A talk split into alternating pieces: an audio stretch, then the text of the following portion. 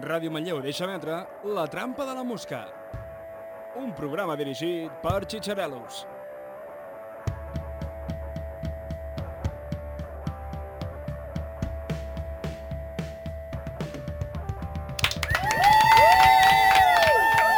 Bon vespre a totes i a tots, són les 9 tocades i comença La trampa de la mosca, un programa amb més segones veus que el prota de la pel·li Múltiple. I avui, divendres 18 de maig, li toca el torn al Ruben Cantón. Hola, hola a tothom, gràcies, gràcies. Bé, la veritat és que a mi no em fa massa gràcia haver de fer aquest paper, però mira, mm, què hi farem? Suposo que hi ha coses pitjors. Per exemple, ser escollit com a candidat a la presidència de Catalunya. Ni Viggo Mortensen va rebre tantes hòsties a Minas Tirith com el Quim Torra aquests dies. Uh, sí, però bé, deixem de parlar de coses que no ens interessen per parlar d'Eurovisió. Oh, eh, no, Enric, Enric, la nova, la nova, la nova cançó, la d'aquest any. 525,600 years. No, aquesta tampoc, em sembla. Vaja. Aquesta, aquesta. Ah, Això sí que ens M'encanta interessa, aquesta no? cançó! Vale, vaja, vaja. Així que la trampa de la mosca som exactament igual que a Ciutadans, eh? Oh, Uh, com? Com? per què ho dius això ara? Home, doncs perquè fem el mateix, que ens agafem a qualsevol moda que estigui patant-lo per guanyar seguidors. Ah, vale, sí, bé, sí, sí. Si tu em mires d'aquesta manera, una mica potser sí. Però bé, uh, què hi farem? La setmana passada va ser Eurovisió i Espanya, almenys aquesta vegada, no ha passat desapercebuda. Bé, tot i així, ja sabem que Eurovisió és com un màster a la Universitat Rei Juan Carlos. Facis el que facis, ja tens la nota posada. Escolta, prou acudits d'aquests de Ja. les Cifuentes, Sí. no? Que ja cansa. Sí, tens una mica de raó, Cuqui, però bé, estem fent el repàs d'aquest últim mes que i només toca va robar recordar-ho. una crema, vale? No passa res. Una diu va robar un kit sencer. Amb tot el merder que hi havia, al final, només per unes cremes. Tu pobreta. creus? Deixant enrere aquestes perles i mirant cap al futur, ens trobem amb les tan temudes setmanes d'examen. Ai, les setmanes d'exàmens. Estudiants que trafiquen amb apunts i cigarretes, llibres que passen de l'olor a nous a pudor de cafè i masturbació compulsiva, Oh, i sí, professors que es passegen pels centres com autèntics ponts pilats. ¿Crucifixión? Eh, no, libertad. Ah, Me alegro por entonces puede irse. No, hombre, es una broma, es crucifixión. No us atabaleu, nois i noies, tremolosos i tremoloses, quan no sapigueu una resposta. Recordeu aquella gran frase. a probar suerte. I tot anirà millor. O almenys obligareu el professor a llegir quatre fulls a doble cara explicant la vostra història personal o plens de dibuixos de polles molt ben detallades amb les seves vanetes, les seves ombres, tot.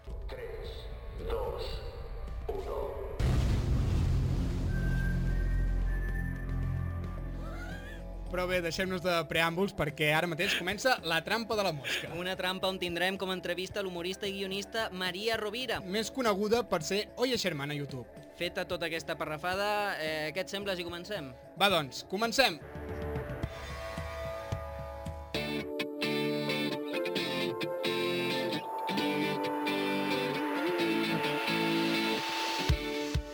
I bé, comencem la secció informativa, però abans, evidentment, repassar els col·laboradors que fan possible aquest programa.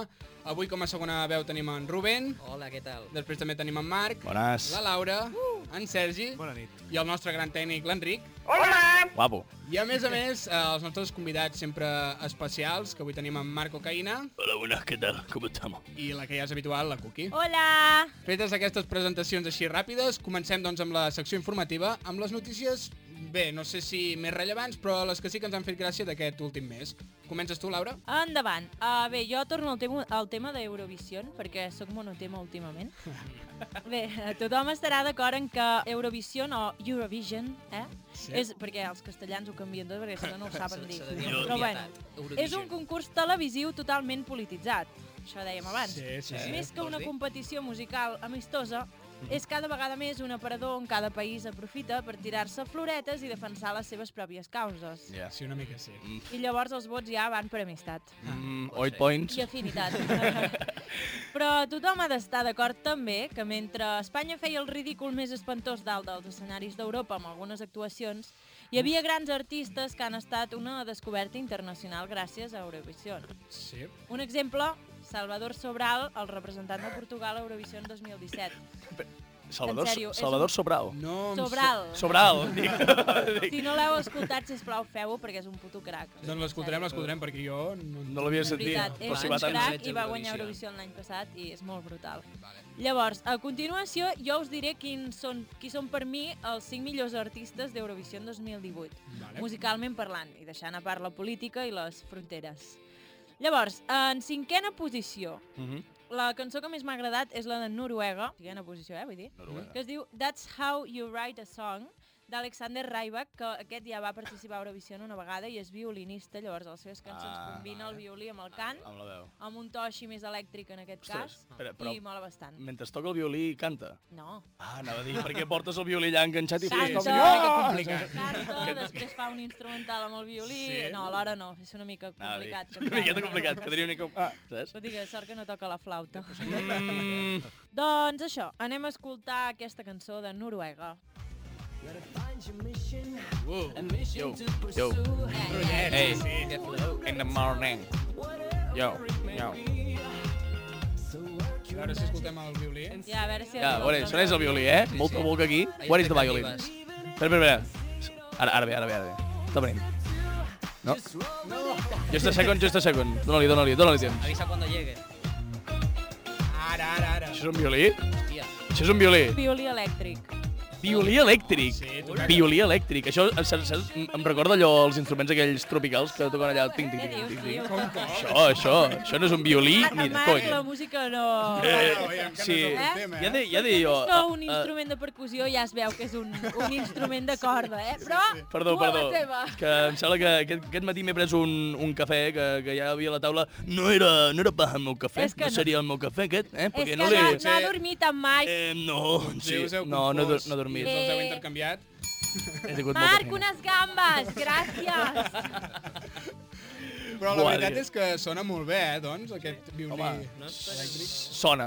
Home, sona Que molt bé. Sí, sí, sí, ei, vale, vale, sí, sí. Sí. cançó és animada, Sí. mentre que abans un violí s'associava més a la música clàssica, Clar, doncs una mola poder portar aquests instruments al terreny modern. Va, doncs, en quarta posició, la meva preferida és la d'Estònia, que es diu La Forza, perquè Sí. Estònia són tan puto friquis, perdoneu, però és que han fet la cançó en- italià, que dius... És el que t'anava a dir, For, What? Forza no és italià. What? Però i això no? per què? Eh, Doncs mira, Perquè els la hem de cantant, gust. Sí, sí. la cançó, sentireu que aquesta és clàssica i la soprano es diu Elina Neshayeva Val. i l'he triat perquè és realment brutal el que fa aquesta tia amb la veu. sí. Ara ho sentirem. Però tot i així té la quarta posició. Uh, oh, oh, oh. Pues, Vienen ta, pues tan buena no será. mejores, eh? Pues, oh, shit, pues Bueno, tan perquè buena... jo no escolto tanta música clàssica, llavors. Ah, Però Mm. escolteu-ho, sisplau. Bueno, va.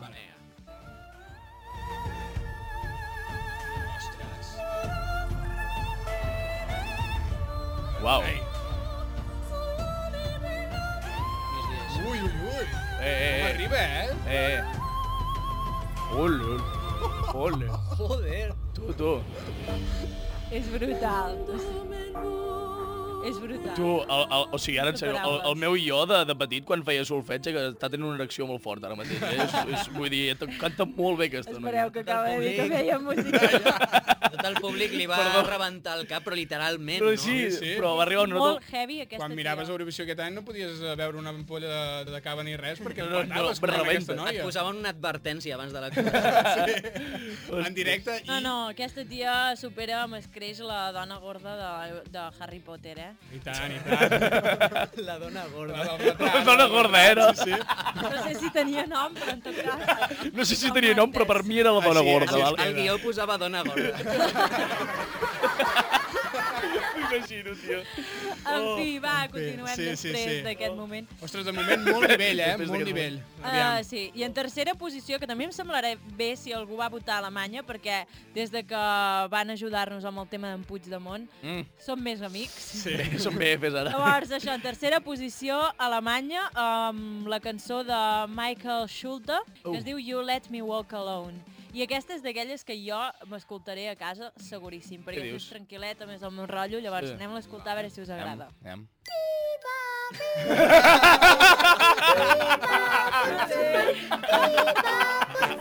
Doncs és boníssima, eh?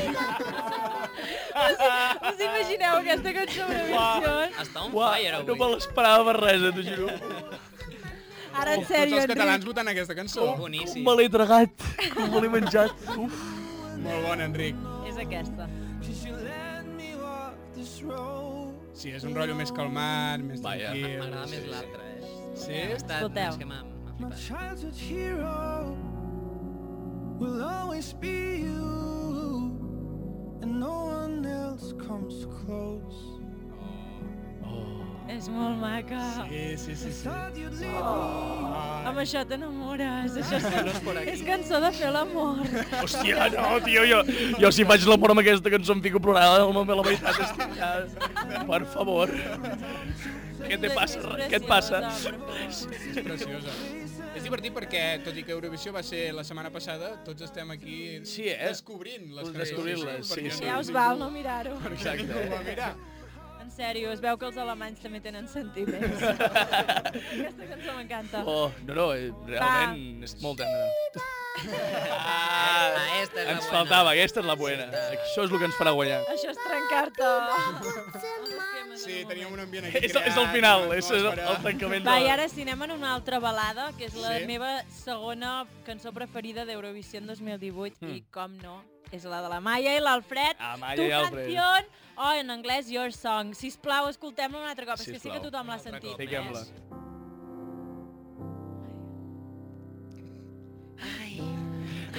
Ja aquesta L'Alfred té una mica de veu de nas. No, canya, saps? Però mola molt, mola molt. Cero ramas. Hòstia, sí, eh? Sí, eh? Aquí hi ha una mica de refredat, eh? I la veu de la Maia és espectacular. Molt, bonic. Sí, sí. Llavors la sents parlar allò per la vida real i eh, parlant de caca i coses d'aquestes. Si i- els àngels existeixen, és la Maia, en sèrio, de veritat. És que trobo que és una persona totalment diferent quan està cantant, quan està actuant, que Sí, sí, es transforma, eh? Sí, sí. transforma. Vull dir, Una serietat, una maduresa... Sí, sí, té maduresa Es posa, musical. es posa molt dins de les cançons. Sí, sí. Emociona molt.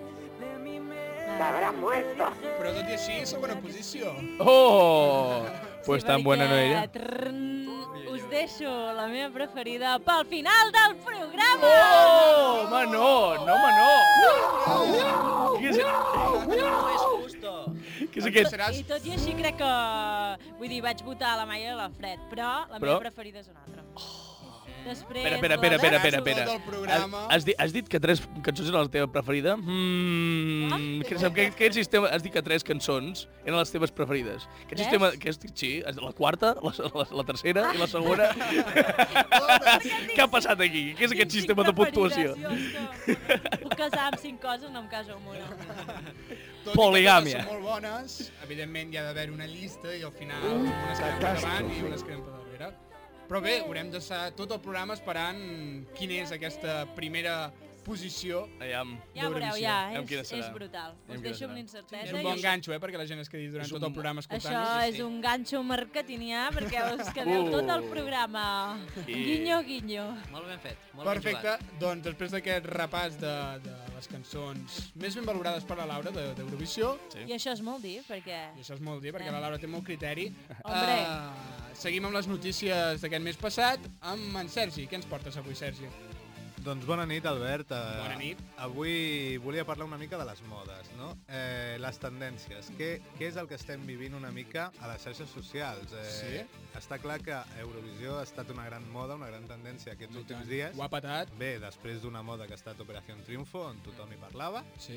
I ara mateix, des de, des de farà un mes o així, hi ha un videojoc que està de moda. No Sí? sé si sabeu quin és. Aviam. Mm, la veritat és que nosaltres anem una mica... Bueno, no Jo sé vaig molt peix. eh? Jo, Bueno, estic, jo, sí, jo no sé perdut. res, però igual, no sé si el Fortnite. Oh, O sigui, estaven, estaven tots Aquest me'n vaig... dissimulats. Aquest...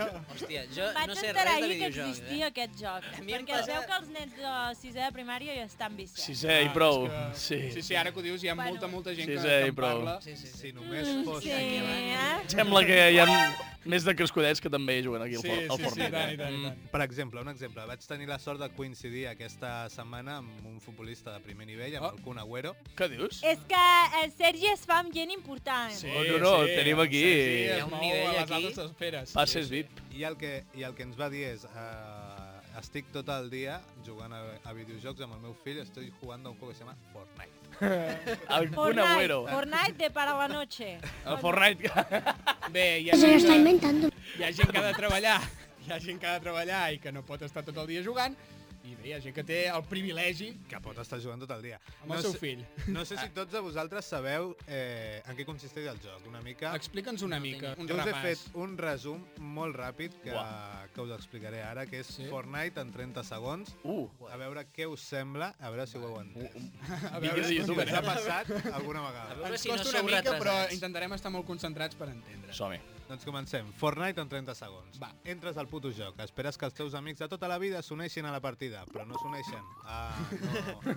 Espera, que, Na, ningú t'estima. que no tens amics. Bueno, no passa res. Modo solitari. Jugues sol.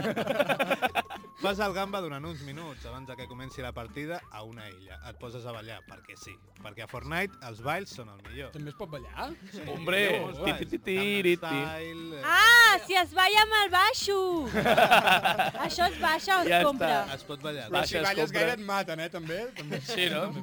Ah, no, no, no, no, no, no. No, no, llavors, llavors ja no hi juguem, eh, Cuqui? Purpurina i prou, papa. Baila al ritmo de la pistola. Visca el Baila para unicorn. mí. Baila, baila, baila per mi, venc, venc. Save the unicorns. Doncs com veia, els Sí? balls són el millor. Ets el, el que més flow té del barri, demostrant als teus rivals que aquí qui mana és la teva skin de 800 pavos. Oh, no, shit. S'ha de pagar? Digue'm que no. de pagar. Les skins. No. No, no et fan res, Que però les skins són allò que... són els trajes. Sí, Les que skins. poses- no sé, Són, són, aquells, són aquells que van per Barcelona amb el cap rapat i que són molt... Són una altra cosa. Tienen como tatuajes tribales, pero como raros, ¿no? Como- Sí, no? Aquests també juguen al Fortnite, no? Sí, sí. Que raro. Seguim, puges al bus, saltes. Et creus que mentre caus ets el Tom Cruise a Missió Impossible, però arribes a terra, busques alguna coseta que lootea una miqueta, però plas, mort. Oh. Perquè ets tan sumament retrasat que vas i saltes on han, on han saltat 40 dels 100. Ai, jo, Ah, és que jo amigo. seria d'aquests. Veus per què no jugo aquests jocs? Perquè a mi em matarien al minut zero. No seria divertit només esperar per jugar. Mm, bueno. Ets retrasat, i ho saps. Oh, oh, oh, oh, oh, oh! Paren, paren, Vale, paren, vale, la, paren les rotatives. Ho assumeix. O, o com matar algú en un moment. Oh, my God. away. Ho assumeixes. Oh, my no passa res, no passa res. Ho assumeixes, ho tens assumit, Sí, sí. tornes a començar una altra vegada, vale. i Joder. una altra, Doncs res. i una altra, i una altra. Tot el rato estàs morint. Bueno, així els Sí. nens aprenen a resistir, Sí. a tornar-ho a intentar. A perseverar. Ah, que no t'has de cansar mai. El que no aprenen és que si et mors no hi ha més vida. Ah. No passa res, t'esforces. No passa res. Aprens a jugar veient vídeos de Willy Rex, ara ja ets un pro, arribes al final, Sí. un contra un, no has après a construir, perquè el Fortnite es pot construir... Què morts, dius? Morts. Morts. Un altre cop. És millor als Sims. Vaja, Que no vaja. et mors tu, pots Els- matar els altres. Com que... Primer fas, primer fas una piscina, Sí. sí. tres l'escala. Ah! Jo Déu jugava meu. als Sims molt, molt. Uh, Vale, Cuqui, com, com matar els teus sims? Exacte. Ho deixarem per un altre dia? Ah, sí, ja, ja s'explicaré, eh, com matar els Sims. Uf, si m'ho dius d'aquesta manera em fa, una mica por, de eh? por, sí. Tècniques de tortura Sims 4. Jugues una mica a ser Déu, eh, els Sims? Oh, Déu Sims. Slasher. eh, eh, us imagine... A vegades m'he fet la paranoia de que us imagineu que hi ha una espècie de Déu i que nosaltres som com el seu joc dels Oh. Sí, allò, allò que dius quan, quan entres a una habitació i no te'n recordes de per què havies entrat és perquè Déu ha esborrat la- la- l'acció que estava... L'acció. Passem, Oh! passem que això està derivant. El que no sé. Ja, ja, el ja, que ja. no he arribat a entendre mai mica. és per què aquest Déu no fa el, el Motherlode perquè jo guanyi diners en un moment. Això no ho fa. Per què? Lode. Ui, a mi si m'entres amb Mother aquests tecnicismes de Modern Loader o no sé què, jo, jo, Era, era el eh? truquillo dels Sims per guanyar 50.000 És una enganyifa del sol. Doncs sí que ens aniria bé, però va, seguim amb el Fortnite de, del Sergi, que, que ens hem desviat una mica Aquests del 30 tema. segons seran... Sí. Doncs, Perdona, Sergi. Cuqui, que no torni a passar. Vale. Aquests 30 segons s'estan fent eterns, tu que ens ho havies preparat així ràpid i Estava corrent. superràpid, Perdona. estava superpreparat Super- i superconcentrat. És que ens han dit que havíem d'allargar el programa. No diguis això, Cuqui. Ai, perdó, s'ha escapat. Sí, aquestes coses ens les guardem per nosaltres. Segueix, segueix, Sergi. Doncs això estava. Mors sempre un cop i t'acabes suïcidant a la vida real. Fi. Ja està. Tant aguanta pel final acabar-ho... Quedava al final que és apoteòsico, eh? És, Així. una, és una partida que tu comences a jugar, veus un comptador que posa 100 persones, van Sí. baixant, queden 10, queden 9, queden 8, Quins nervis. t'estàs amagant tota l'estona i a la que et trobes a un, vinga, Bam. fins un altre. Bam. Començar. Déu Clar, és que jo Chaito! o moriria al primer minut Sí. o seria d'aquestes rates Sí, que s'amaguen, sí. que t'apunten des de A lluny. l'arbust, a l'arbust, estàs a dins de l'arbust. Hi ha un arbust. Hi ha un arbust. Qui no arrisca no pisca. Et pots amagar als arbustos. Pots amagar els arbustos, tio. Vull dir, ho té tot aquest joc. Mira, jo això a Molt vegades també ho faig a la vida eh, real. els. El mes que ve parlarem una mica de com ha anat a la viciada de l'Albert. a aquest joc. Farem un, A veure si ha pogut uns comentaris. una mica. Exacte. A veure, ja, ja us informaré, aviam, si Aviam. he deixat de ser un retrasat. Oh! oh! Se morirá seguramente. Que no m'agrada gens, aquesta... Sí, morirà segurament. No m'agrada gens aquesta paraula. Al minut. Va, doncs, uh, moltes gràcies, Sergi, per portar-nos aquest repàs de, del Fortnite, aquest joc que ho està patant. A tu per aguantar-me. Oh! Va, bé, bé, bé. I seguim amb les notícies, amb la secció informativa, amb la notícia d'en Marc. Sí, Què bueno, ens portes avui? Què ens Ah, expliques? Jo avui us porto una notícia una mica, no trencadora, però que fa una mica de gràcia, sempre ens entra bé. Sí. Recordeu la cagada de, bueno, dels nostres cossos especials de policia amb Sant Esteve de les Roures? Uh, sí, com oblidar-ho. Com, com oblidar-ho? Ara ja té Twitter, té alcalde, bueno, té un, una ciutat El muntada. senyor Orni. El senyor Orni, exacte. Vull dir que ja tenen, un, tenen una civilització muntada, vull dir, ja És el Sims. és el, és el Sims a la vida real. Tot doncs, és el Sims. Uh, bé, uh, aquesta setmana uh, han publicat uh, el, en el seu Twitter uh, una foto en què sortien uh, els cossos especials que treballen allà per més cap a la natura, Sí. més aquests temes, vale? I atenció amb el que diuen. Um, es veu que pengen la foto i diu estamos aquí con los cuerpos especiales en el estanque de aguas torcidas. Eh, aguas torcidas y el lago de San Mauricio. Oh! Oh, oh, mama. Oh my mama. gosh. Oh my god. Ara. Què passa? Això ha, des, ha despertat mm, molta reacció, evidentment, per Normal. part de la comunitat uh, twittera. Està clar. Uh, també llavors uh, han, han fet comentaris del tipus també podeu anar uh, a una sí de, de mar, uh, lugares como, sí, sa- sabem tots que a una, A una- malgrat, malgrat de mar. Ah. Sí, sí, dura, molt dura, molt dura, molt, dura. Molt dura. Però també s'ho mereixen una miqueta. Per exemple, també Demasiado Limpio, de la Selva, uh, Massanet, Massanet de la Selva, sí. Massanet de la Selva. Vull dir, en, ens ha deixat palès la, la, la creativitat. guarres Aquestes traduccions. Molt dures, però... Però... Tu el traductor a saco, eh? A full Exacte, allà, eh? Quan, quan eh, allò fes un copy, te uh, copy paste de- d'un text i està molt mal traduït. Oh, copy-paste. Copy-paste. Doncs, Paste. Copy-paste. Copy Tu, tu, Marco Caïna, no els has passat res en aquesta eh... Bueno, la veritat que la policia... Mm, jo tampoc vull aquí robar-te una mica d'espai, senyor Marc. Uh, no, no, pots, pots fer el que vulguis, Marco Quina. Eh, vale, pues mira, jo vaig tirant. Pues et veu que la policia Sí. mm, pues, mm, també tampoc està molt exempta d'aquestes coses, perquè he vist notícia de que incauten material de ciutadans. Eh, I... I, Fan disculpen. usufructe de la I fan, no, fan usufructe, fan usufructe, fan usufructe.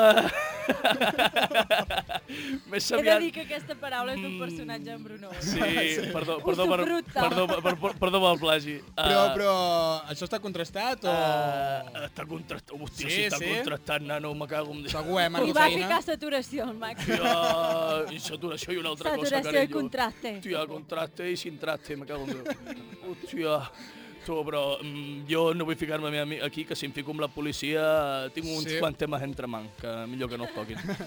bueno, doncs, has acabat de parlar? Sí, sí, bueno, jo ja, ja, ja puc marxar, si quieres. Doncs, no, no, vinga, cap a Marco casa. Caïna, queda't, queda't tot el programa. Uh, però bé, Marc, alguna cosa més? Uh, no, bueno, tu, el pròxim cop que aquest mm, drogadicte m'interrompi, Sí. me vaig d'aquí.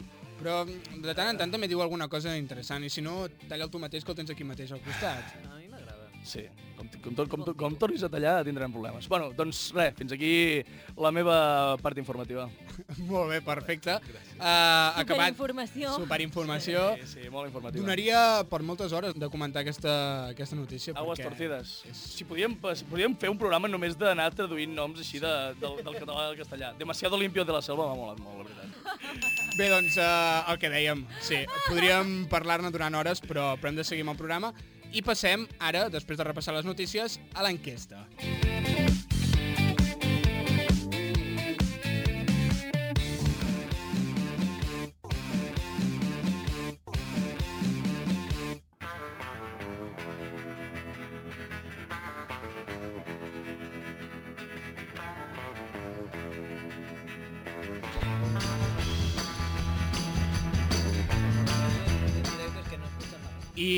doncs, després de repassar les notícies, anem a l'enquesta que avui, Marc, què ens portes? Què, què has demanat a la gent bueno, del carrer? A la bueno. gent que ens interessa de veritat.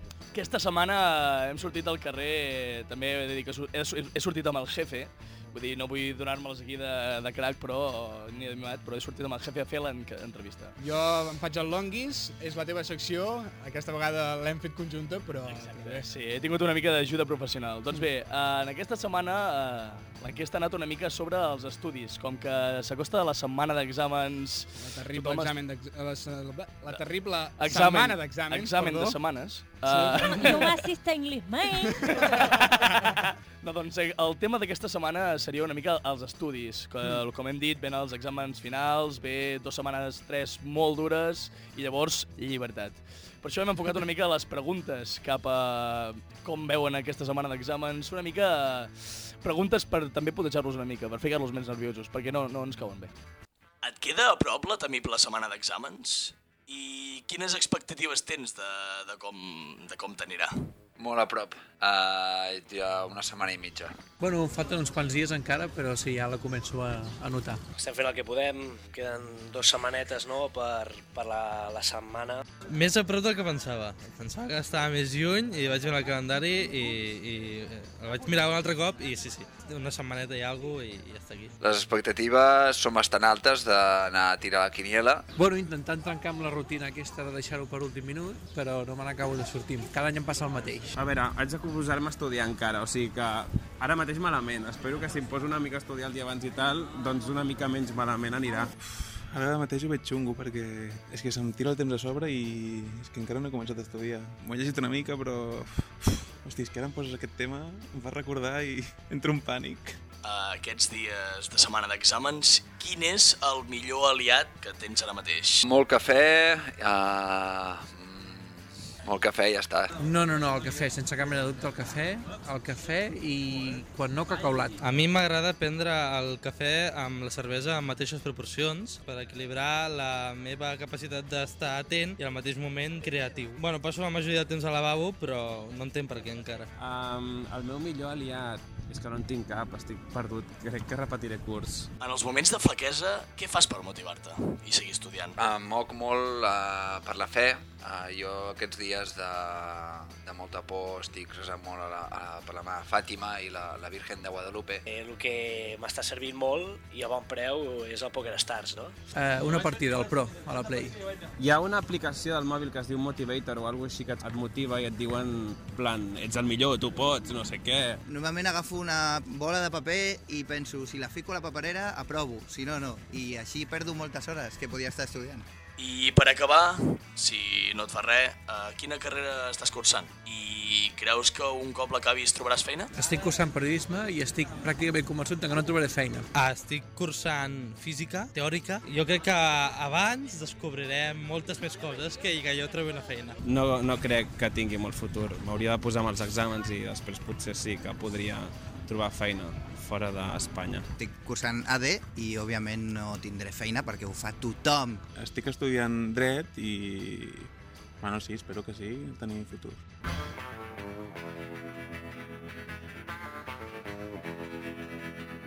Doncs bé, una gran mm, enquesta. gràcies, gràcies. Vull dir, m'agrada- no- M'agrada perquè almenys la gent conserva l'optimisme, conserva l'alegria per viure. També cal... Ah, perdó.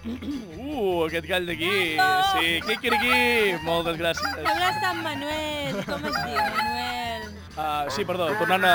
Algú Navarro? Uh... Ah, sí, Manel Navarro. Manel Navarro, això. Tu ets my lover! Vull Més dir, o menys va ser alguna Moltes gràcies, Manel, per deixar-nos deixar en evidència. Doncs tornant a l'enquesta, això que em deies, vull dir, bueno, més que optimista, optimisme, mmm, no veia molta, molt optimisme o molta alegria a les seves cares. Uh, però hem vist que un dels grans aliats de- d'aquesta gent és el cafè. Vull dir, les setmanes d'exàmens Sí. el preu del cafè... Uh, ai, dispara. Perdó, bueno, es dispara, vull dir, fan... És com el, el Black, Black Friday de, Sí. per l'únic dues setmanes, saps? De Black Friday, perquè també molt cafè, també te'n vas a l'avui i es fas un Black Friday allà. La... Fuà, fuà. Cafè i pizza tot el dia. Cafè i pizza, I però que, vull dir, què més, què més pots fer, si no? Però bé, aquestes seran les persones, la generació que tiraran endavant. Que tiraran endavant la cua del paro de l'INEM, perquè, perquè ja dic jo que no, no sortirem d'aquí. Doncs perfecte, Marc. No Sí, sé bueno. si hi ha alguna cosa més a afegir sobre l'enquesta. La podríem afegir, però també podríem no fer-ho. Es faria massa llarg i... Faria massa llarg, sí. Hem d'allargar el programa, però tampoc cal que fem aquí un programa de El 24 guió, hores. el guió del programa posa enquesta 4 minuts, o sigui Mm, que sí. l'hem de fer així pim-pam. Em sembla que en portem uns quants més. Doncs tirem ja, tirem ja cap a la Tirem següent secció, milles. que és l'entrevista.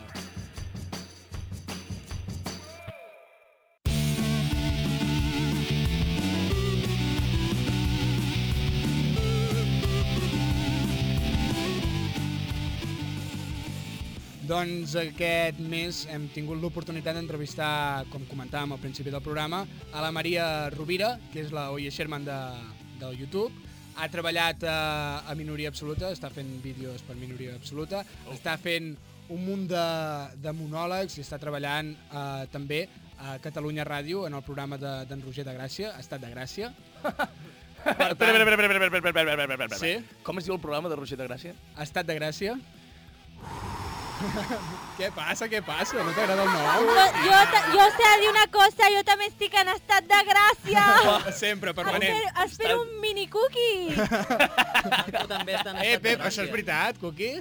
No. Ah, vale, vale. M'amoro, en sèrio. Com, com? Com que t'amores, tio? Bueno, no sé, jo no vull un fill ara. No sé Ah, va, va, amigo, amigo, amigo, està, no sé per on m'estaves Sí. portant, eh? Tu jo no... Vull dir... Bé, el que dèiem, és una gran professional i aquest mes hem tingut l'oportunitat doncs, d'entrevistar-la i si us sembla, doncs escoltem un tros de- d'aquesta entrevista. Uh, bueno, també si ara et diem que no ens sembla bé, també l'hauràs de ficar igualment, Sí, per sí, tant... la posarem. Endavant. Endavant. Nosaltres hem fet com una, com una cerca de- d'informació per, per preparar doncs, aquesta entrevista i, i ens ha costat una mica, perquè nosaltres som molt de buscar la Viquipèdia Ja. de, de les persones per treure informació, com a bons periodistes que som, i, i no l'hem trobada en aquest cas. És que me l'estic redactant. Estic buscant els adjectius, diguem-ne, més síl·labes i més encombrants possibles, detallar les circumstàncies mítiques del meu naixement, el típic de dos arquiris que es junten... Crec que la, la biografia de Kim Jong-un és una mica així. I jo, jo no vull ser menys. I per aquesta raó doncs, ens agradaria que, que per començar, per situar una mica els nostres oients, ens expliquessis una mica aquest recorregut. Bé, doncs és bastant interessant.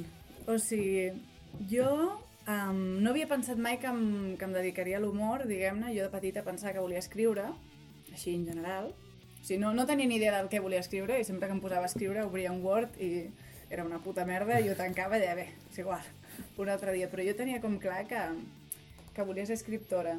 Llavors se'm va oblidar i quan vaig triar carrera me'n vaig en recordar un altre cop i vaig veure que a la carrera de comunicació audiovisual feien doncs, ah, mira, guions, dic, mira, que me- que m'expliquin com s'escriu un guió i així ja ho tenim. Diguem-ne, totes les coses que volia fer allà. Llavors, jo crec que ser la petita amb dos germans grans que tenen 6 anys i 8 més que jo, ha servit molt per treballar. O sigui, diuen que la, la base Sí. de, de l'humor jueu, diguem-ne, és l'autohumiliació, doncs crec que això ho he treballat moltíssim. Perquè vaig aprendre que si jo em reia de mi abans que els altres, llavors aquella via quedava desactivada. Era molt important desactivar la via de la humiliació amb els meus germans allà perquè realment tenia molt poques coses a fer. Me'ls estimo moltíssim i m'han fet seguir sol una abraçada, amics. I, I també això, no?, de tenir nens més grans a la família que has de, diguem-ne que tu has de currar una mica, has de filar una mica l'enginy perquè si no se't mengen.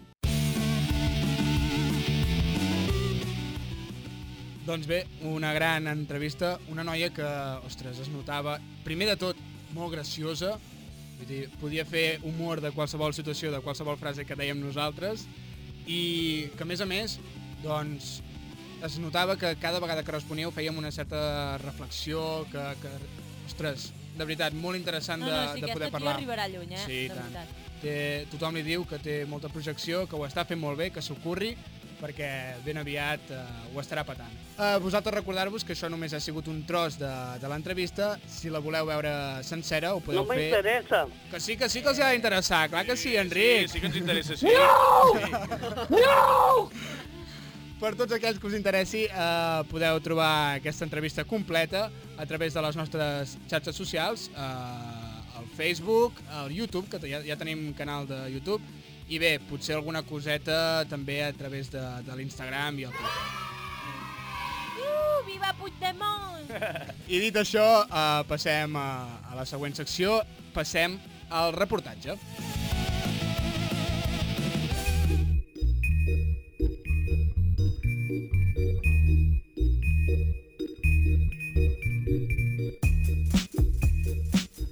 I després de passar per l'única part del programa que els agrada escoltar a les nostres mares, arribem a la secció d'entrevistes preparades pels nostres guionistes de la trampa, que a més també són caps de comunicació de l'Ajuntament de Sant Esteve de les Roures. Com hem comentat al principi del programa, aquests dies comencen les setmanes en les quals els centres educatius fan més bona cara que els propis estudiants. S'obren les matrícules de cara a l'any que ve, però també tornen...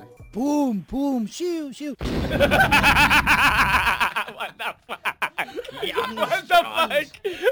Aquí hi ha un FX, llamps i trons i ens ha sonat aquí. Aviam, aviam. Ai. Pum, fiu, fiu! És que així, així ja no sona dramàtic, no, no sona dramàtic. Rubén, Rubén, torna a l'última frase. A veure, a veure. I, tornem-ho a intentar, aviam si aquesta Rubén. vegada. Rubén, Va. acosta't al S'obren micro. les matrícules de cara l'any que ve, però també tornen... Pum, pum, xiu. això, això. No, bueno, no sé. Segueix, segueix. Els exàmens finals. Terra Bastai! Oh, Déu Oh. meu. Sí, tornen els exàmens finals i per aquesta raó avui la Trampa de la Mosca ha convidat una sèrie de directors de diferents centres educatius perquè ens venguin el seu projecte educatiu i que ens expliquin com s'afronten aquestes dues setmanes d'exàmens pels alumnes. Com a primera convidada d'avui tenim a la directora de l'IES Maria Frondosa, la senyora Abril Esperança. Benvinguda al programa d'avui. Hola. Hola, què Abril. Uh, uh, Digui'ns, uh, tenim entès que el seu institut té doncs, un enfocament peculiar i diferent a la resta de centres pel que fa als mètodes d'ensenyament. És ben bé així? En, ens equivoquem? O de quina manera els hi fan classe als alumnes? Bé, uh, fem les classes a fora, a la natura, i busquem que els nens aprenguin a través de l'experiència. Però mai els hi diem no, eh? Ah, ah no, perquè res està bé o malament. No hi ha blancs i negres. Això desmotiva i debilita l'autoestima i els xacres. Uh, Esperança, a mi la veritat és que al principi m'interessava bastant això de, de fer la classe a fora, la natura, que els nens aprenguin a, a través de la seva experiència, però vol dir que, que és correcte, que, que és adequat, que si s'equivoquen doncs no els hi puguis dir que no? Ells han de trobar el seu propi camí, han de trobar la seva veritat. Mm. Qui som nosaltres per imposar-los una veritat absoluta? Sí, sí, Pensament sí, sí. Però- crític. Ja, Ah. sí, sí, pensament crític. Si no, si no encerten la resposta, Sí, vull dir- dir que no, no? D'alguna manera. A veure, ui, us veig una mica estressats. L'energia aquí està bruta. Deixeu que us netegi una mica les aures. Veure, no, no, la meva aura me la deixes tranquil·la, eh? Jo no... Uh, Marco, els hi has passat alguna cosa a aquests directors? Eh, no, Eh, no, no, la veritat que no. Jo... A veure, Però- jo, jo us responc, no? Sí, sí. Bueno, la sí. veritat és que els hi va malament que el renyem, malament de veritat. Però crec que són feliços, això és l'important. Uh, sí. Sí, sí. Uh, sí, clar. Però tot, perdona, tot això fa està gràcia? superbé, en teoria, però a la pràctica com els hi va? Perquè com han de fer la selectivitat aquests nois i noies? O una carrera, o treballar, o qualsevol cosa després d'estudiar l'IES Maria Frondosa. A veure, uh, tot allò que els fa falta per sobreviure a l'escola ho aprenen. I, I serien capaços de sobreviure a una guerra, així que la selectivitat és fumar i fer ampolla. Hòstia, jo, jo aquesta rima me la sé. Amb això, amb això m'ho diu tot, però... Fumar i fent polles. I els resultats com han anat? O sigui, són gent molt feliç, molt capaç, però Clar, perquè els resultats com són? Eh, Són la persones realment... capaces de Sí. gestionar les seves emocions a través del Reiki. Oh, del Reiki. Llavors, Això és el eh, de Son Goku, no? Si es posen nerviosos davant de...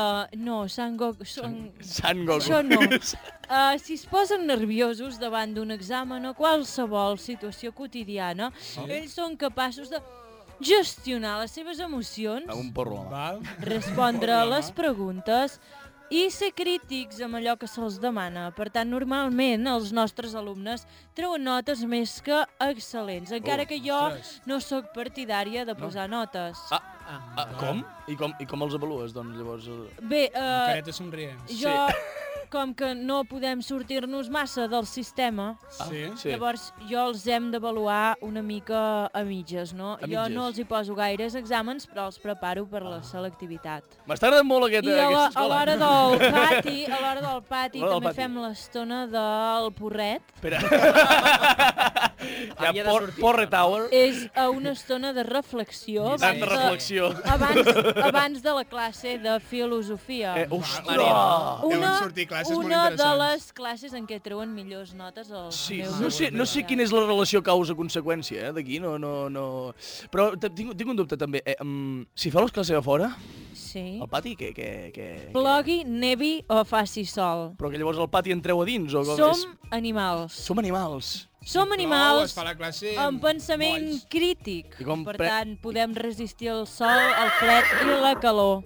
Però... No, això ja ho havia dit. Jo m'imagino, o sigui, aquestes classes, rotllo, tots amb rotllana, sí. amb la professora liant el porro, Liant el porrillo i... I anar-lo passant, Per passant. boca per Exacte. boca, Clar, boca, perquè donant la volta. aquest és un altre dels Sí. nostres fonaments educatius. Els La, el, no, el compartir, compartir, Ah, no? va. Compartir. Compartir és bàsic en la nostra Caruli. educació. Llavors, s'ha de saber compartir tot, fins i tot els porrets. Oh, buah. Per això surten nens no i nenes tan forts. Sí. tan solidaris. I això, al final, és la base de tot. Solidari. I també deveu tindre l'hortet... Uh, Uai, l'hortet deu ser maco, Ah, sí. clar, nosaltres tenim un hortet Un on hortet? cultivem tomàquets, tot tipus d'hortalisses, porros... Cultivem, cultivem porros.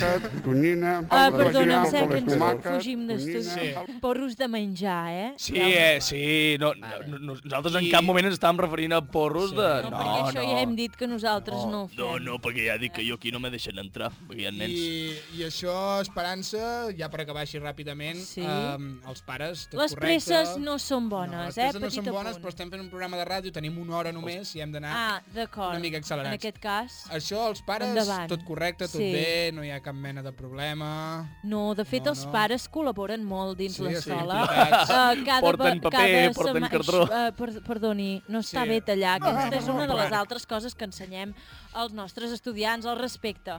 Llavors, els pares venen a l'escola cada setmana, fem Sí. una assemblea, decidim les coses entre tots, per tant, tothom està molt d'acord amb tot el que es fa i es deixa de fer dins i fora de l'escola. No, dins de l'escola. Fora de l'escola ja no és de la meva incumbència. No. Uh, bé, doncs, moltes gràcies pel seu testimoni, Abril Esperança. Seguim amb les entrevistes. Si vol, Abril es pot, es pot quedar a escoltar-les. Moltes no, no la gràcies. Uh, I ara anem a parlar amb el director d'Elies Cap a Terra. Tenim amb nosaltres el senyor Armando Deberes, llicenciat en Matemàtiques, Tecnologia i Ciències del Medi Natural. Que és tot allò que fa falta per sobreviure a l'escola i la guerra. Bé, Sí, uh, la guerra. Mm, bona nit, uh, senyor Bona nit. Armando Deberes. De veres. Uh, segur Amb que... accent a la E. Sí, exacte. O una de les És E's. que té més que una E. Sí, uh, segur que tot això que diu és veritat, però de quina manera preparen els nois i noies per a la selectivitat, que realment és el que preocupa més a, als alumnes, als joves, als pares, a tothom. La selectivitat?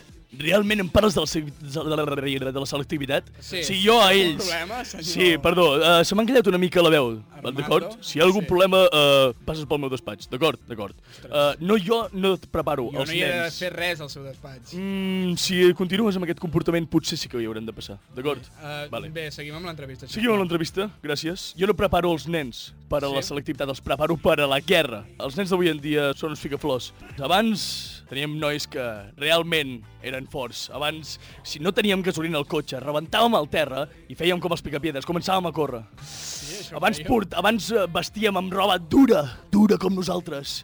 Com els pantalons de pana, que és la cosa més indestructible que heu vist en la vostra vida. No n'he hagut de portar mai, però me n'han explicat llegendes. Deixa'm d'interrompre. Moltes gràcies. El nostre sistema educatiu es basa en una norma bàsica. Si algú falla una resposta de la bateria de preguntes que li dona el professor, sí? flexions, càstig, flexions, d'acord? 100 flexions. Si arriben tard a classe, 100 flexions. Si no fan els deures, 100 flexions. Si aixeques la mà per anar al lavabo, també 100 flexions. Tinc alumnes que no es poden rentar el cul dels braços que tenen. És Però, increïble. però això eh, els ajuda d'alguna manera a fer tantes flexions? Ja, ja queden hores de classe després de tantes flexions? També és veritat uh, que tanta, tantes flexions doncs, deixen molt poques hores de, de lliçons per la classe. Clar. Sí, És un problema.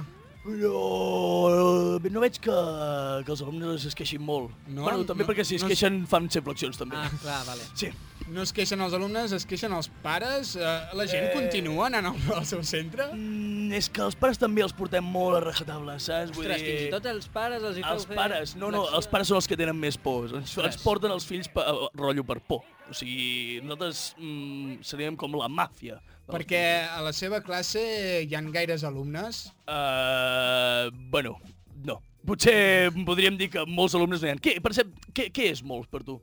No sé, normalment les classes solen ser de, de 20 alumnes, més o menys. Uh, vale, vale, potser no arriba als 20 alumnes, però en tenim 7 de molt, molt, molt ben preparats, vale? Molt ben preparats. Set alumnes, Set, val. set alumnes, set. Doncs, no sé, pel que ha explicat, a mi m'agradava més el primer centre educatiu. el de- Moltes gràcies, no esperava sí, Bastant menys. més, eh, la veritat. D'una societat Perdoneu. que esperem Sí. que Jo sigui per- cada cop més avançada. Uh, sí. Jo el que estic veient aquí és que esteu portant a gent molt, molt relacionada amb el món de, de les drogues. Nosaltres no som així. Nosaltres no som així, som gent seriosa. Sí, clar. Uh, bé, uh, si no li sap greu, uh, seguim amb, la, amb les entrevistes, amb els nostres testimonis d'avui, perquè, perquè en tenim un altre. Com hem pogut veure en els últims moments, hi ha professors de tot tipus. De moment portem un parell que podrien estar nominats a Profe de l'any, sobretot uh, l'últim. Sí, sí, però encara ens queda un altre. Això comença a semblar un concurs de televisió, com la ruleta de la suerte, però amb la Sí. diferència de que ara no tinc ganes de suïcidar-me. Bé, que entri l'últim convidat. Innocència i sabidories del col·legi Aguas Torcides de la Vall de Boí. Amb 103 anys de vida i encara segueix ensenyant. Sí. No? Pel, pel que ens ha dit, història. sí, sí. Sí, doncs expliqui'ns. Efectivament, efectivament, sí. Jo, eh, eh, jo tinc molts anys de vida, com, com podrà comprovar. Sí, no? 103 anys. Jo, jo he viscut eh, tot amb els meus propis ulls, eh? Ah. Tot, tot i que m'han operat de catarates, eh? Sí, sí. Se morirá seguramente. Home, home, eh, jo crec que, que sóc la persona més adequada per, per contar tota la història, no? L'ha viscut. Sí, Sí, sí. clar, si l'ha vist, la pot explicar de primera mà. Perfecte. A més a més, tenim entès que, que va començar a donar classes a partir dels 85 anys. Sí, Oh, sí. a, què, a què es deu això? 85 anys, eh? Oh, mira que n'era de jove, jo, eh? Els 85 anys. Bé, no tant. I menys per encara començar, recordo. i menys per començar a Bé, bé, posar-se a fer classe. però Jo estava super eh, emocionat, em sentia jove, encara em trempava i tot bé. Eh, això va començar perquè el, els meus nets eh, ja Sí? ja s'han cansat d'escoltar totes les meves historietes, no? I necessitava seguir-les contant d'alguna manera, m'enteneu? Ah. Uh, clar, com que no els hi podia explicar als seus nets, doncs mira, vaig a, a la classe i els explico. però, eh, exacte, tots els alumnes, eh, sí. Uh, I expliqui'ns, quina és la seva metodologia? És a dir, com, com avalua els alumnes, quins llibres els hi fa llegir... Uh, uh, perdoni, com, com diu? És que... És que Em sí, que pot, cri pot cridar una mica més? Sí, li deia uh -huh. que quina Sí. és la seva metodologia. Ah! És a dir... Uh, La metodologia. Com, sí, com avalua els alumnes, quins llibres Ah. els hi posa de deures per llegir, aquestes coses. Vale. Sí, sí, bé, és que allà a l'institut eh, no en tenim cap llibre d'història, comprèn? Ah, no? No, no, no. I per, I per què això? Perquè els llibres no valen per a res. Home, uh, Sí, no? Una mica. Home, cadascú el que fem eh, és que inventa la seva història, i, igual que jo, jo tinc la meva versió, perquè ja, jo ja me la sé de memòria, clar. Sí, sí, vostè ho ha viscut, vostè Sí. ho explica. Sí, sí, jo ja començo a repipejar, però recordo tot el que ha passat. Ara bé, si em demanes el que he dinat avui, ni idea, tu. Eh? però del que va passar fa 75 anys, ho recordo tot com si fos. Bueno, com ahir no, perquè tampoc me'n recordo... Que... Eh, per, Sí. Perdó, qui, qui era Ja- vostè? De què estàvem parlant? Ja l'entenem, estem a Ràdio Manlleu, al programa La trampa Ah, de la mosca. ah, sí, sí, és sí? veritat, Val, sí. I li estem demanant com ensenya, com ensenya als seus alumnes. Ah.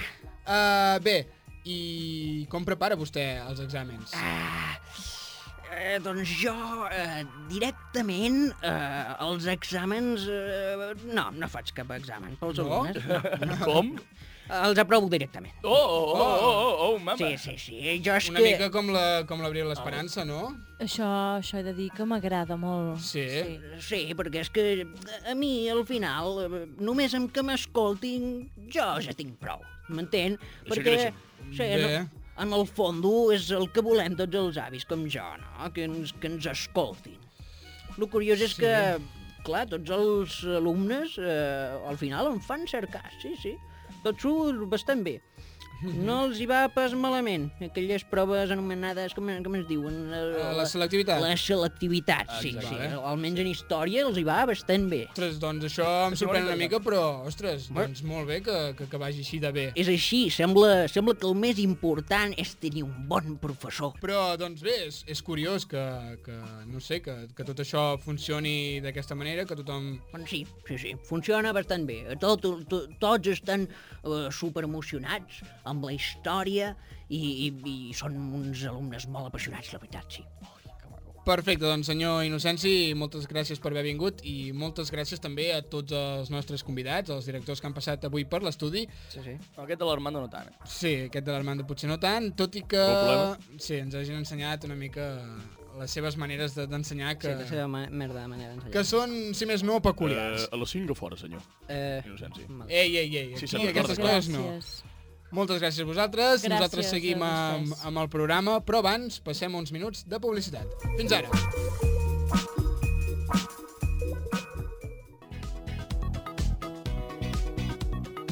La trampa de la mosca, un programa d'humor que podria ser pitjor. El segon divendres de cada mes, de 9 a 10 de la nit, a Ràdio Manlleu. El increíble nuevo furgón de los Brimo se abre paso entre los rebeldes terroristas de los CDRs. Los valientes Brimo se enfrentan a los peligrosos terroristas solo con casco, chaleco antibalas, botas y fusil de asalto. Por su parte, presentamos cinco nuevos modelos de terroristas, como el peligroso niño con una pancarta de Libertad presos politics o la abuela que teje una bufanda amarilla con violencia. Todas las figuritas de los CDR llevan el distintivo lacito amarillo que les identifica como peligrosos terroristas. También entre los Brimo hay nuevas figuritas de héroes, como la del juez de arena, equipado con toga y constitución. ¿Quién ganará la guerra del relato? Próximo episodio en tu casa. Ai, se'm moren les plantes i em fa molta pena. El meu balcó sembla la jungla, però saps quan pago de factura de l'aigua? Els arbres del jardí no paren de canviar les fulles. N'estic farta de passar el rasclet. No t'amoïnis, gràcies al nou servei de la floristeria Natura Morta no hauràs de patir per si se't moren les plantes, perquè ja ho estaran abans d'arribar a casa teva. Tenim tot tipus d'arbres i plantes, flors aromàtiques i decoratives, plantes tropicals, fruiters i herbes per cuinar. Això sí, totes amb la garantia total de ser ben mortes. Si per algun atzar veiessis algun brot verd, ens comprometem a canviar-te la planta per una que sigui només un pal sec i sense fulles. Vine a la floristeria Natura Morta, perquè les flors mortes són immortals. Ja no aguantes l'embaràs, però encara no has sortit de comptes? T'han programat una cesària, però el dia que t'han donat no et va bé perquè coincideix amb la gala d'Eurovisió? Estàs farta de no poder-te tallar les ungles dels peus i de semblar en Chihuahua de cintura en avall? No et preocupis, aquest molest embaràs pot arribar a la fi quan ho desitgis gràcies al nou kit Autocesària Express Ending 40. El nou kit Autocesària Express Ending 40 inclou un retolador permanent, un compàs, un cartabó, una injecció d'anestèsia epidural, un bisturí i una grapadora de cordó umbilical. Amb el nou kit d'autocesària Cesari Express Ending 40 t'estalviaràs els molestos viatges d'anada i tornada a l'hospital. A més, és molt pràctic i portable. El pots portar sempre a sobre per quan se t'inflin els ovaris i decideixis acabar amb aquest malson, ja sigui a casa, a l'oficina o al lavabo del McDonald's. Encarrega-la ara al 900 333 222 i rebràs també de regal un pal de selfie per immortalitzar el primer moment de vida del teu nadó. Kit Autocesari Express Ending 40, perquè una dona empoderada no deixi que ningú decideixi per ella quan i com ha de parir.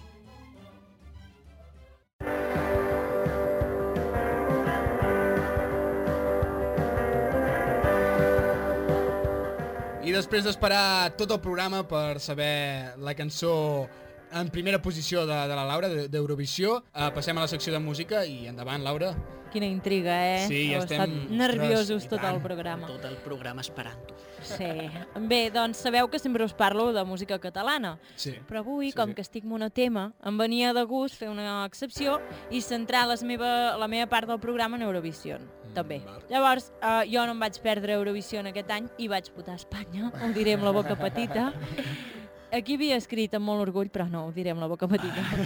però sí, uh, l'Alfred és català, la Maia Sí. és de Pamplona i el seu talent és inqüestionable aquí a la Xina. Ara bé, el que em va deixar impactada de veritat és la cançó d'Israel. Oh.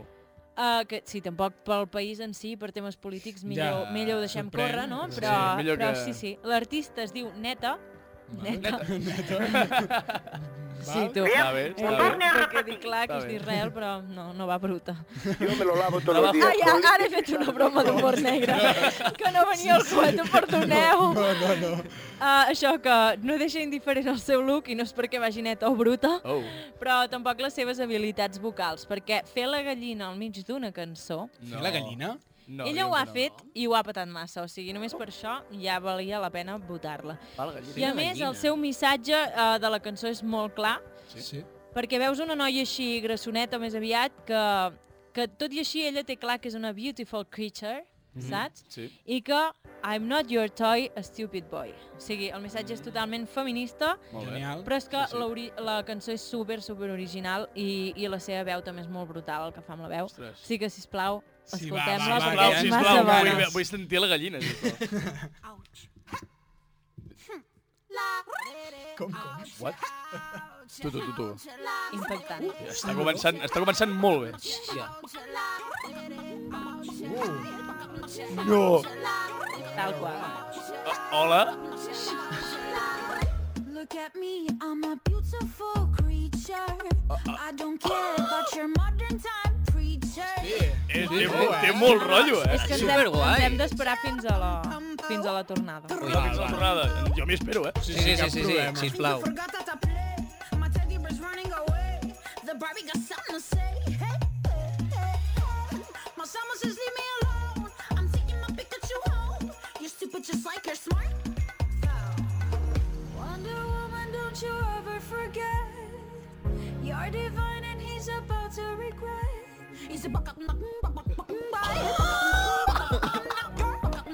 La reina. I'm not your toy.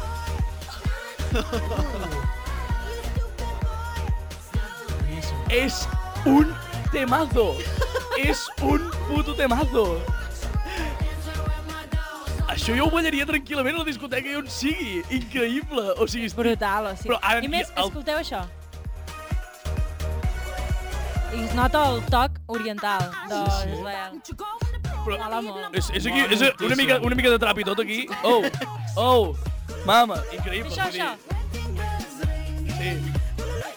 Hòstia, que guapo. És brutal. M'encanta, Molt m'encanta. bo, molt Sí o bo. no? Uau, Déu meu. Sí, sí, sí. Doncs I que- mireu el videoclip també. I que a més a més encaixa totalment amb la És que m'encanta. amb l'estil aquest d'Eurovisió. Sí, sí, és brutal, és brutal. You're divine and he's about to regret.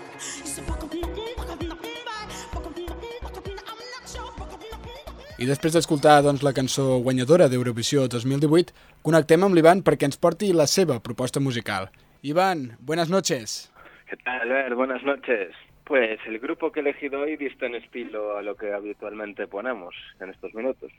Su nombre es Rufus T. Firefly, un poco jodido de pronunciar, la verdad. Sí. Y aunque ya llevan 10 años juntos, nunca me habían gustado hasta este último trabajo. Eh, la canción se llama Rio Wolf y se acerca a un rock psicodélico que jamás hemos escuchado en los grupos actuales de España. Así que disfrutadlo.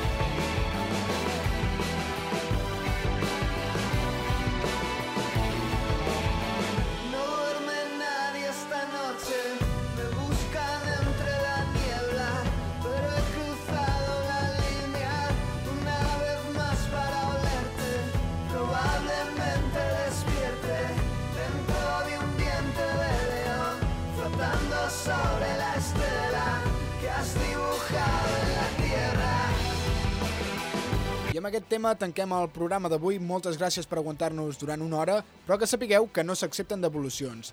També donar les gràcies a tots els col·laboradors que fan possible aquest programa cada mes, a la Marta, al Mus, en Víctor, en Sergi, la Laura, el Ruben, l'Ivan, el Marc, l'Òscar, els estudiants del postgrau d'humor de minoria absoluta, el nostre gran tècnic, l'Enric, i jo mateix, l'Albert. Si no fem tard, ens veiem el mes que ve. Fins aviat! Voy a saltar